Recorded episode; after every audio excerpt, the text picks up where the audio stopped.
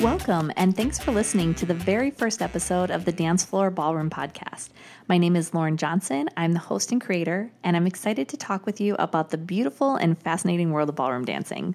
I've been dancing and teaching professionally for almost 15 years now, and I've been very lucky to make a lot of friends along the way. So I'll be having guests on to talk about their insights into ballroom dancing. I'll be talking with other professional dancers and teachers and students and other people involved in the industry, like costume designers and photographers. So, if you're new to the world of ballroom dancing, Summed up, it's just any style of dance that can be done with a partner. Now, that can mean going to competitions, wearing insanely beautiful costumes, and doing performances.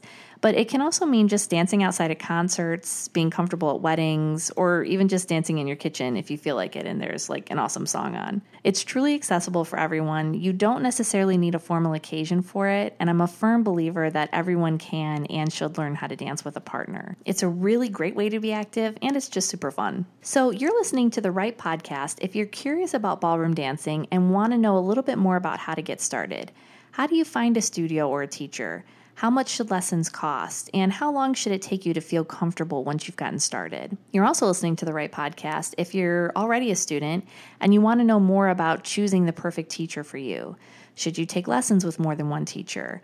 How much should lessons cost for you? How much should competitions and costumes cost as well? How can you keep something that can be a little bit more of an expensive hobby sustainable in the long term? And how can you also set realistic goals for yourself as a dancer and how to practice by yourself without your teacher?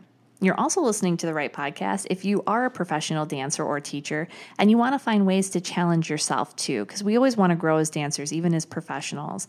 Or maybe you're a professional competitor and you want to know how to find the right partner, how to practice, and how to improve that aspect of your career. I'm also very excited to hear from you guys. What are your thoughts and concerns about ballroom dancing? And what are some questions that you might want answered or some topics you'd like to hear us discuss on future episodes of the show? So shoot me an email at thedancefloorballroom at gmail.com, and I'd love to incorporate your ideas into our upcoming episodes. Thanks again for listening, and don't forget to subscribe so you can stay up to date on what's coming soon. Thanks.